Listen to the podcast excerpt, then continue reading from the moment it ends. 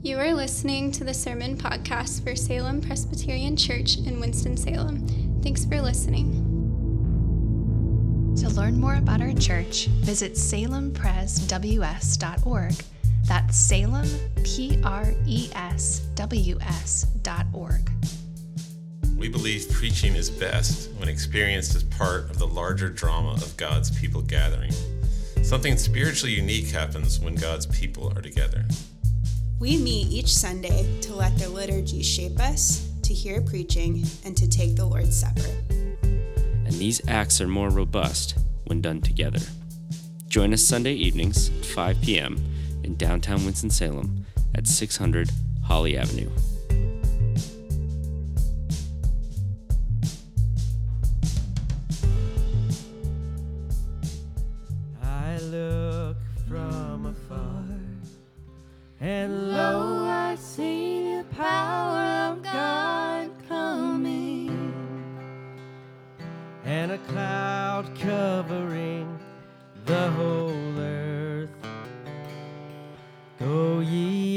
Out to meet him, say,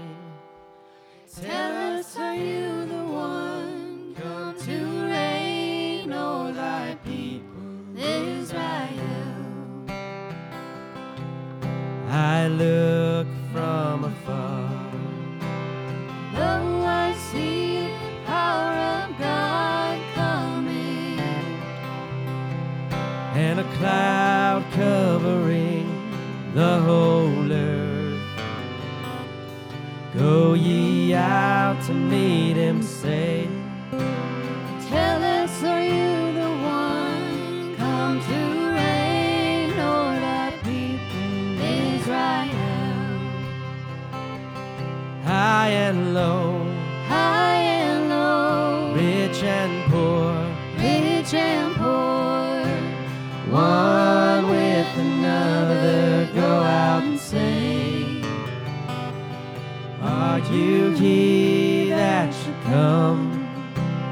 shepherd all Israel? Oh, tell us, are you the one to lead your sheep? High and low, high and low, rich and poor, rich and poor, one with another, go out and sing. Are you he that should come shepherd all Israel? Oh, tell us, are you the one to lead your sheep? Oh, tell us, are you the one to lead your sheep? Oh, tell us, are you the one to lead your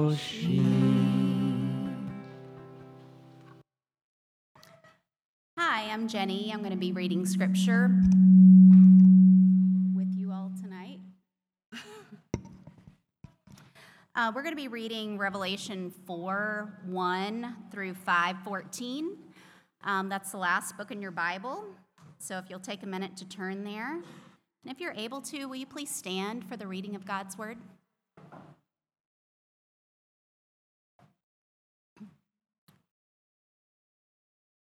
After this I looked, and behold, a door standing open in heaven. And the first voice, which I had heard speaking to me like a trumpet, said, Come up here, and I will show you what must take place after this. At once I was in the Spirit, and behold, a throne stood in heaven with one seated on the throne. And he who sat there had the appearance of jasper and carnelian, and around the throne was a rainbow that had the appearance of an emerald. Around the throne were 24 thrones, and seated on the thrones were 24 elders, clothed in white garments with golden crowns on their heads. From the throne came flashes of lightning and rumblings and peals of thunder. And before the throne were burning seven torches of fire, which are the seven spirits of God. And before the throne there was as if it were a sea of glass like crystal.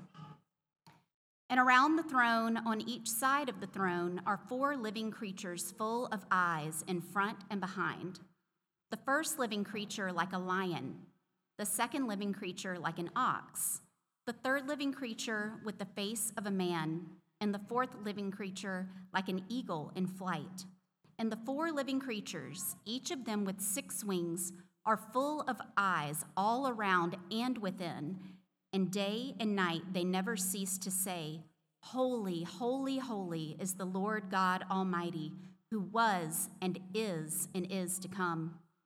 And whenever the living creatures give glory and honor and thanks to him who is seated on the throne, who lives forever and ever, the 24 elders fall down before him who is seated on the throne and worship him who lives forever and ever.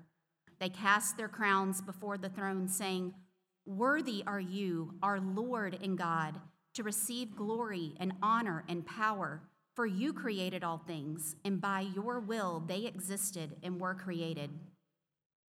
Then I saw in the right hand of him who was seated on the throne a scroll written within and on the back, sealed with seven seals. And I saw a mighty angel proclaiming with a loud voice, Who is worthy to open the scroll and break its seals? And no one in heaven or on earth or under the earth was able to open the scroll to look into it. And I began to weep loudly because no one was found worthy to open the scroll or to look into it. And one of the elders said to me, Weep no more. Behold, the lion of the tribe of Judah, the root of David, has conquered so that he can seal, excuse me, so that he can open the scroll and its seven seals.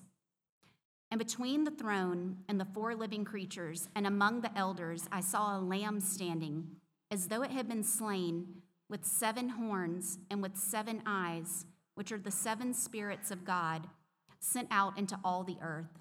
And he went and took the scroll from the right hand of him who was seated on the throne.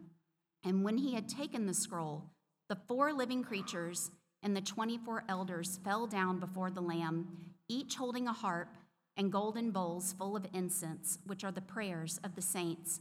And they sang a new song, saying, Worthy are you to take the scroll and to open its seals, for you were slain, and by your blood you ransomed people for God from every tribe and language and people and nation, and you have made them a kingdom and priests to our God, and they shall reign on earth.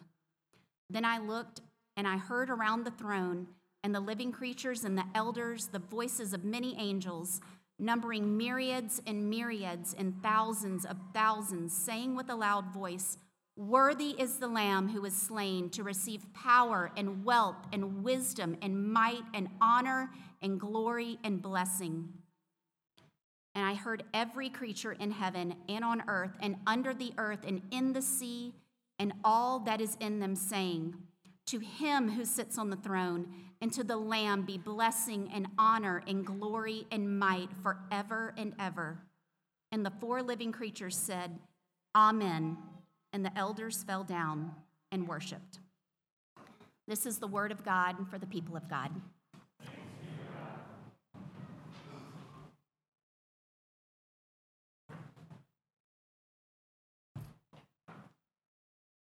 So, we are uh, looking at the book of Revelation during Advent, and um, that's a little bit odd. You might be asking, why are we looking at the book of Revelation? And the answer is because the season of Advent is a season of waiting. Um, Traditionally, uh, the church has spent the, ne- the, the, next four weeks waiting for him to be born. Uh, it's a time of yearning and longing. There's a lot of songs in the minor key. A lot of our liturgy has that uh, feeling to it of kind of groaning for him to come back. And Revelation is the perfect book because Revelation is about waiting and groaning and longing with all of creation for the return uh, of Christ. Just as Israel waited for him to come the first time, uh, we are now waiting, like Israel, for him to come again. So we're, we're, that's why Revelation is so helpful.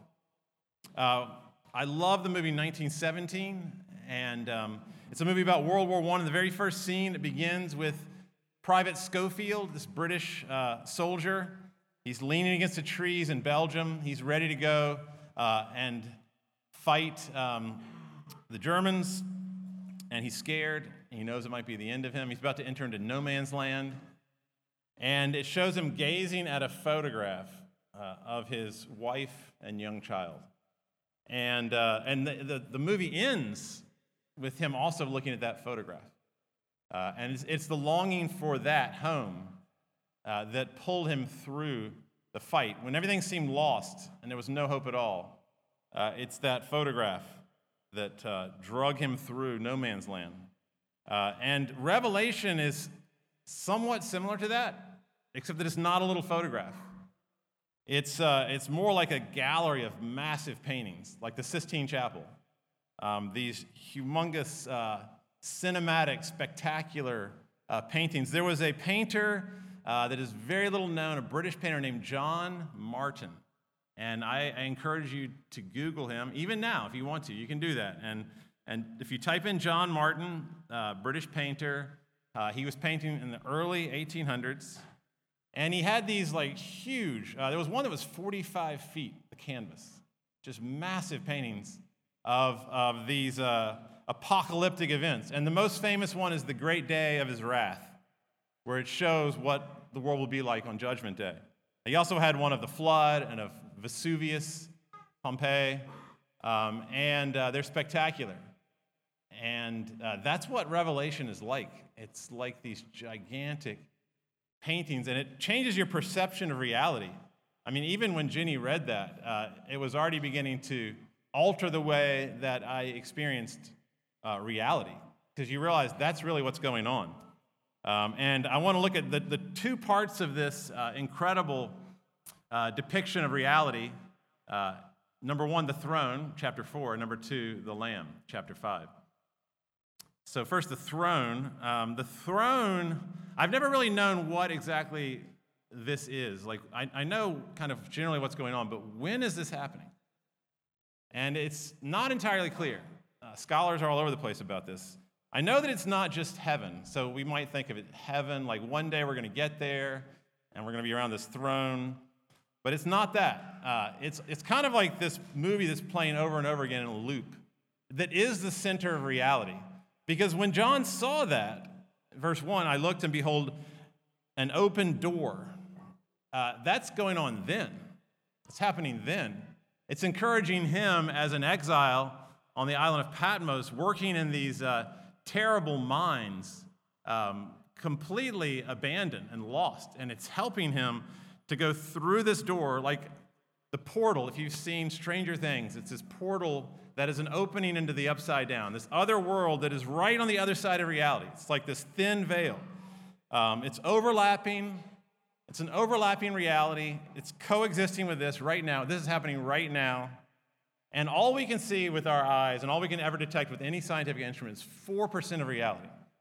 Uh, scientists know they know very, very little. The good scientists know they know extremely small amount of uh, information about reality. And, and Revelation is giving us the 96% that we cannot see. But it is, uh, it, is, it is real. It is hard and sharp and heavy as matter. It is not wispy clouds and air and white light. It is not the heaven that you tend to think of. Uh, verse 2, he says, Instantly I was in the Spirit, that's the Holy Spirit. The Holy Spirit drew him in and he saw a throne. That's the first thing he sees. And uh, the, the whole depiction is radically theocentric. In other words, God is at the center of reality. And not only is God the center of reality, but everything is facing the throne. All of creation is facing the throne. So if you're facing away from the throne and you're not thinking about the throne, you're out of touch with reality. And that actually is really harmful to the soul. And he looks at the throne in verse 2, and there is someone sitting on the throne. And someone is very important there. This is not the universe that a lot of people talk about today who are spiritual. They'll talk about the universe, or they'll talk about the force, or they'll talk about energy, but this is not impersonal. This is someone. So it's somebody, it's a, it's a person, but it is not just a person. It's not at all anthropocentric. It is not human centered. It is not, there's no face, there's no shape. In fact, God is very clear in the Old Testament that, that you saw no face, you saw no form. Do not try to depict me. Um, so it is, uh, it is personal, but it is beyond personality. When I first read Mere Christianity by C.S. Lewis, the chapter on beyond personality was riveting because it was a depiction of something that is bigger than a person, um, that is not human, something bigger than a person. It's almost like a conversation or a dance. But we always think about God as, uh, as smaller than human. I mean, I, I understand that we shouldn't think of God as human. God's not human. Not like a grandfather in the sky, but it's more than human. It's not less than the force and energy in the universe. That's less than human.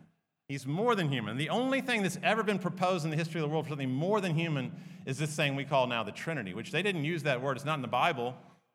But I mean, look at this passage. Verse 5 of chapter 4 in front of the throne. So you have the throne itself and someone sitting on the throne. That's the Father.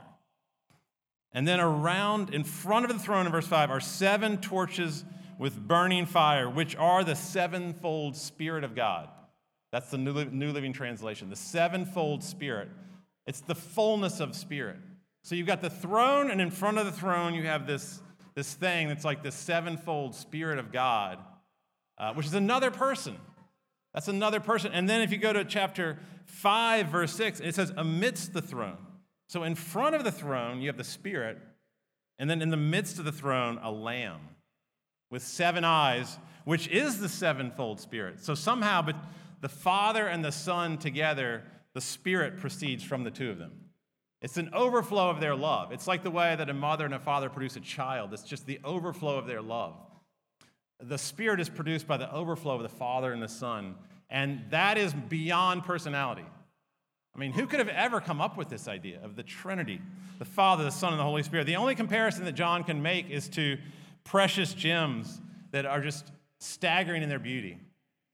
Uh, verse 3 as brilliant as gemstones like jasper and carnelian, green and red.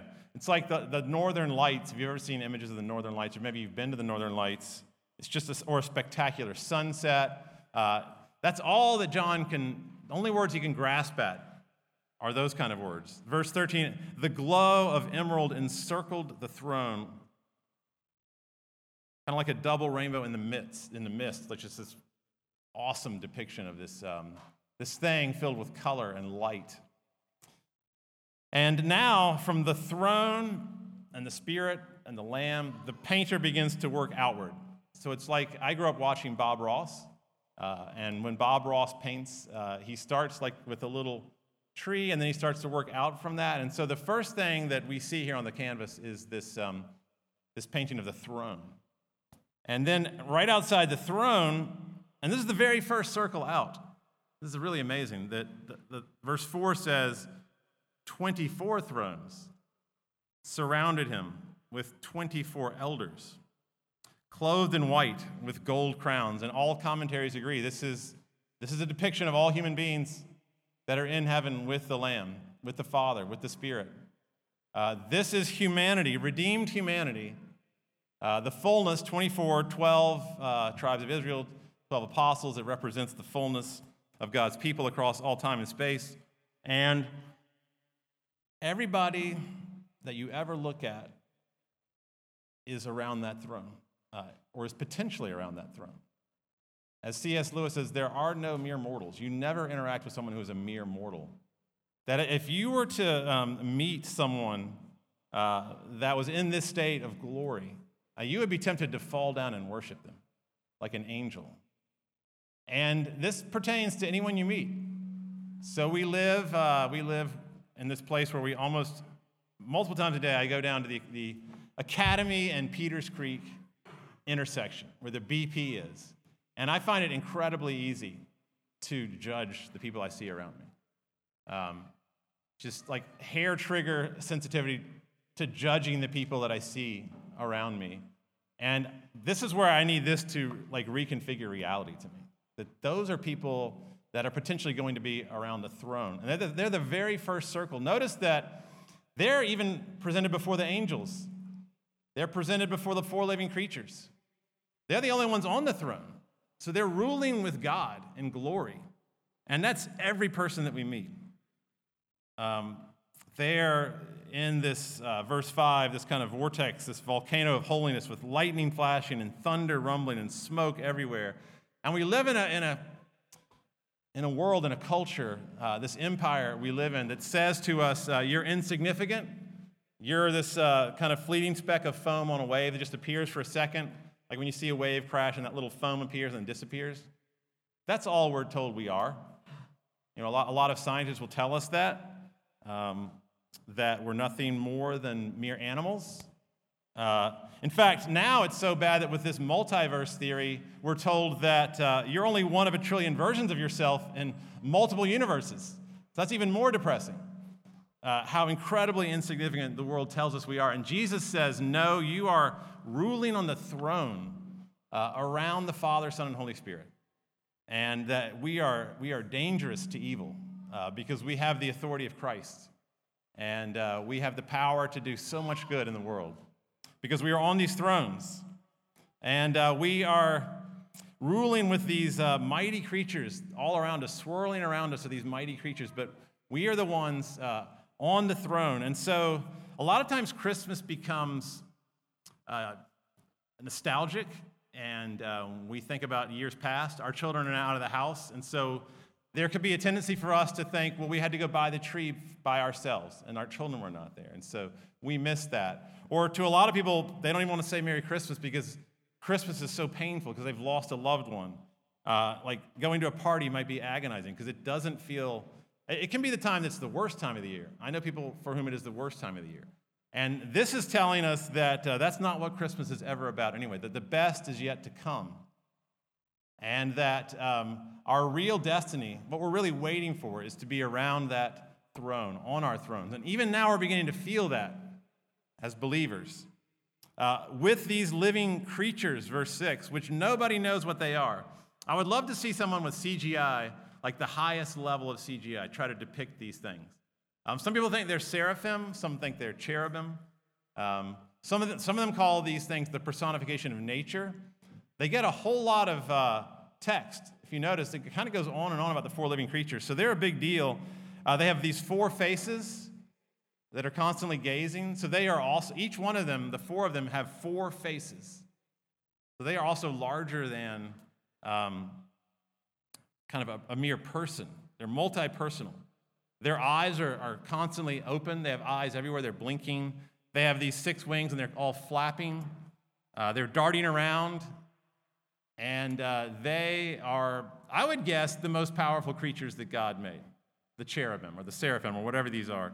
And what they do, the most powerful creature that God ever made, um, they are they form a tidal wave of adoration because that's what they do.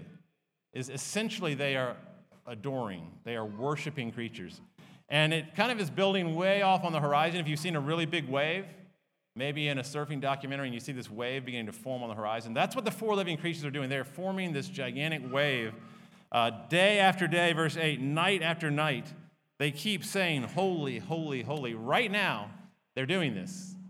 The four living creatures are doing this, they are worshiping God. And um, that is what it means to be glorious. Uh, that we get to join them in this. I saw a documentary about a 50 foot wave, and you saw all these people trying to surf it, and uh, you know they were like the size of an ant. If you've seen a 50 foot wave, and these uh, four living creatures uh, begin this gigantic wave where we are, we are called to like be on the top of that wave and to kind of to, to almost like surf that wave down. Verse 9 says, uh, when they give, when the four living creatures give glory and honor and thanks, the 24 elders fall down and worship. So our job is to, is to catch that wave of adoration and glory. And that's what makes us significant. You know, when we turn in and focus on ourselves, and try to craft our own identities as we are encouraged to do in this culture, we just get mired down. We just get bogged down. Um, I heard one um, psychologist say, um, clinical psychologist, he said there is no technical difference between thinking about yourself and being miserable. There's no technical difference between thinking about yourself and being. We did, we did not get created to think about ourselves all the time. That is not why we're here. We're here to adore. Everything is pointing towards the throne. And when we use our bodies, our whole bodies, our throat, you know, our hands, um, our, our, um, our eyes, our mind, um, every part of us, our, the, the noses, the smells, everything, um, our ears, when we use our whole bodies to praise God, that's when we are free. That's when we are most, that's when we are ruling on the thrones. It's like um, I went to the Paul McCartney concert and there were 33,000 fans. And they had their phones out and they were swaying, they were singing Hey Jude. And uh, we were just like caught up in this huge, bigger than us, this kind of event. And that's just singing about like a person. They're singing about a, like a love song, Hey Jude. Um, so that's, that's nothing compared to the adoration of the four living creatures which we are called to be a part of. So that's the throne. That is what reality is about. And when we remember that, it, it, uh, it changes our perception, it changes our experience of reality, it changes our feelings about reality. But now the second part is kind of where the surprise comes in. Um, because it, it, it begins with mystery. Like any good writer, he sets up this mystery. In verse 1 of chapter 5, there is a scroll in the hand of the one on the throne. And again, he's being very careful to avoid uh, anthropomorphic language. It just says the one on the throne. Uh, there's a scroll in the hand of the one on the throne with writing on the inside and out. It's, in other words, it's got a lot, there's a lot of writing on it. It's like double sided and very small font. And it's a very long script because uh, this scroll, again, hotly debated. Scholars don't know exactly what to do with the scroll, but many think that it is the, the climax of God's story. This is, the, um, this is what the story is all about. It's, it, it unlocks the meaning of history. And so it says in verse 1 that it's tightly sealed with seven wax seals. And seals were things that you put wax on something and you stamped it with a signet ring. It's like the way you sometimes will close a letter and seal the letter.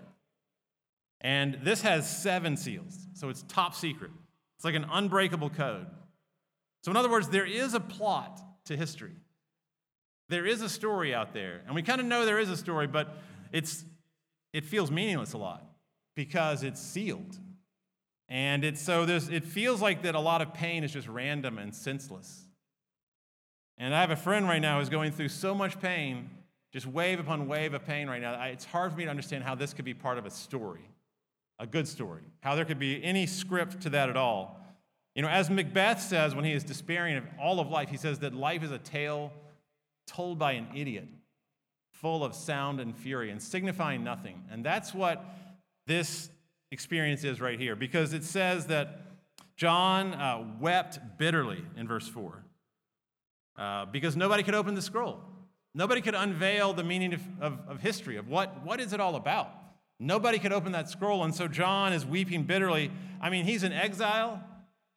He was living in Ephesus with all these friends. He was the pastor of a church. He was very healthy. He had so many uh, close, intimate bonds with people. And now he's been exiled by Rome to an island by himself. And he's thinking, is this completely meaningless? He's just digging in the mines all day long. And he's just thinking, is there any meaning to this? And then there appears to be absolutely no sign of hope. Uh, there's no possibility that this ends well. And then off on the horizon again, uh, he sees this thing that is coming, like the Allied fleet on D Day. He sees this thing that is coming. And one of the mighty angels says, Stop weeping, John. Verse 5 Look, the lion of the tribe of Judah has conquered. And that means he's conquered uh, all of this uh, senseless evil, this meaningless pain. And uh, I love the way that C.S. Lewis describes his great lion, Aslan, in the Chronicles of Narnia. He says that he was good and terrible, with a golden mane and great, royal, solemn, overwhelming eyes. And that's what I imagine when I think of uh, the lion of the tribe of Judah, this powerful, majestic creature, the, the king of the jungle, the most powerful animal on land, uh, like Simba or Mufasa in The Lion King. And so uh, this uh, lion alone can conquer Rome and Satan and the empire and make sense of history. And it says in verse 5 He is worthy to open the scroll, and he begins to reign and he will end this war. That's what this uh, is about. And then here comes the, the twist ending. You know, you hear, you see a throne, these elders, these four living creatures, all these angels, this mighty angel crying out, uh, The lion is conquered. And you look around, you're expecting to see this majestic king come striding out, like on a war horse or something like that. But then verse 6 says, But between the throne and the four living creatures, and among the elders, which is interesting because he is among the elders, so he is human, but he's also um, on the throne, so he's God. So this is, uh, this is a unique creature. And I saw among the elders a lamb. I mean, the most gentle, uh, harmless creature there is. And not just a lamb, but a lamb who had been slaughtered. So he's actually, if you can imagine an animal being slaughtered, that's what he's looking at. He heard that it was going to be a lion, but he looks and it's a lamb. And it's the strangest conquest in the history of warfare. Um, this harmless creature walking out on the battlefield, getting absolutely massacred, and in doing so, winning the war. And that's how, that's how God conquered evil, is by doing that. Um, it, it is the essence of reality, and that's what we've got to gaze upon. Um, because if Christmas is mostly nostalgia and longing for the past, and you know chestnuts roasting and the family hearth, if that is what Christmas is essentially about, uh, then um, you know we're lost. That's that's not good news. If that's what Christmas is ultimately about, that's that's not good news. The good news is that uh, the best is yet to come, and we're waiting for this Lamb who is conquered as a lamb.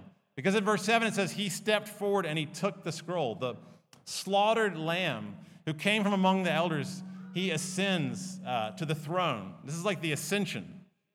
And he takes the scroll because he is strong enough. And a majestic throne by itself, you know, if God is just raw power, that doesn't really help me.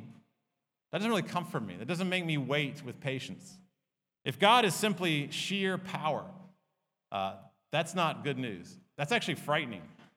Um, neither does it help to say that Jesus is my best friend. You know, he's just my BFF and he comforts me and he tries really hard to help me and he listens really well. Gentle Jesus, meek and mild, but he can't actually get things done. When you combine the two things, the throne and then the lamb, and you bring them together, then we know that the one who is all powerful, who controls history, who wrote the scroll, is actually one who came to dwell with us. He came to live in our pain and our suffering uh, and whatever Christmas feels like.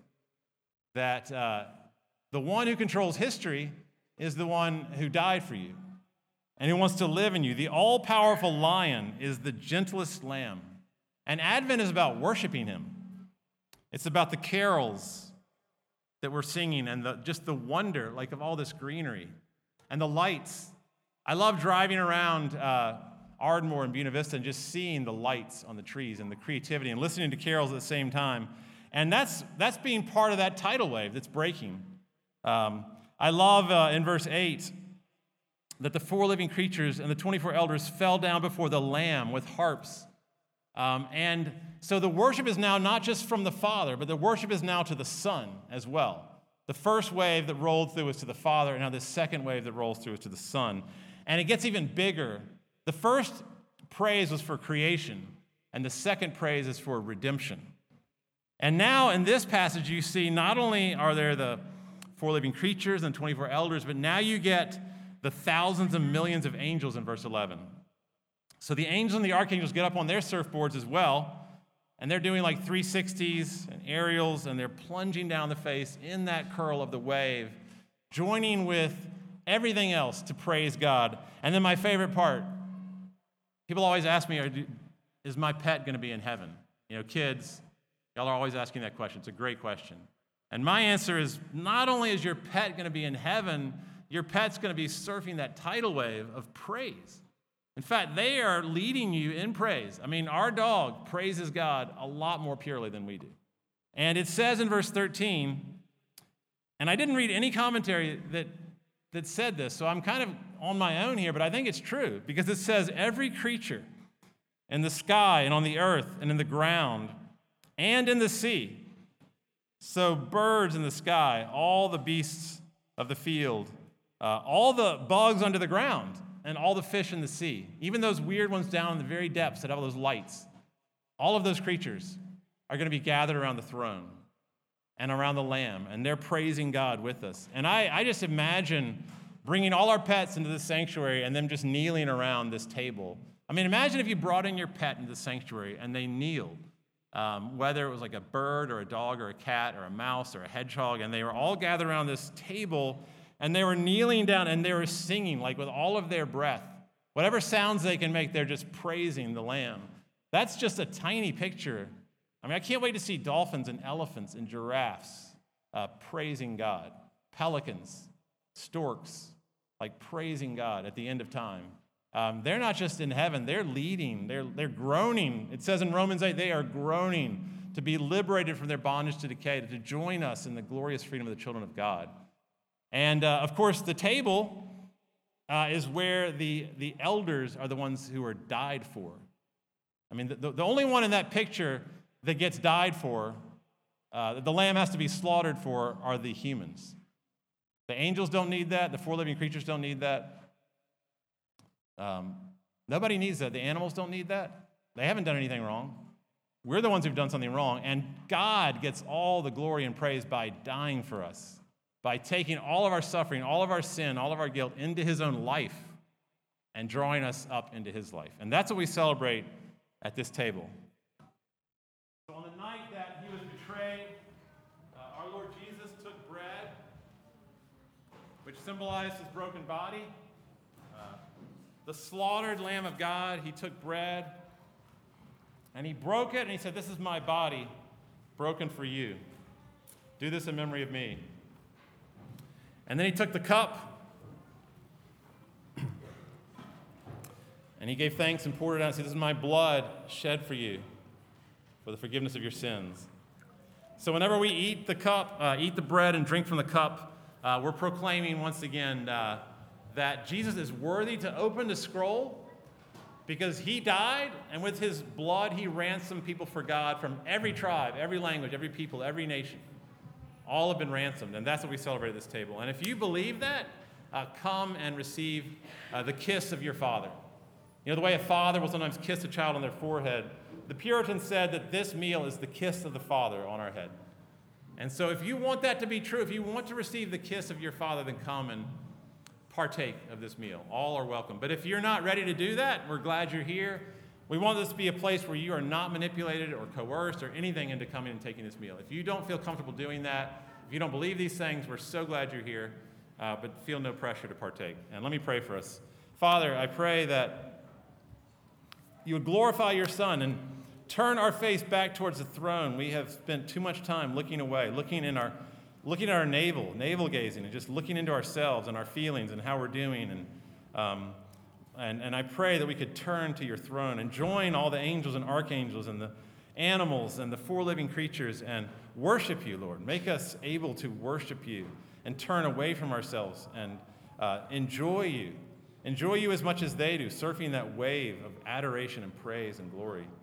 Lord, um, as we wait for you, I pray that we could do that. And tonight, that that, that would be happening as we take this meal.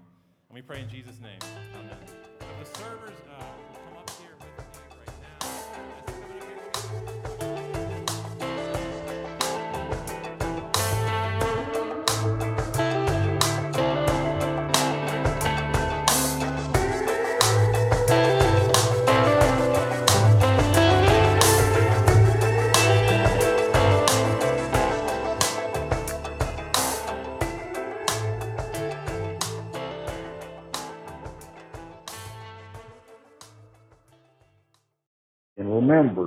love you, rascals.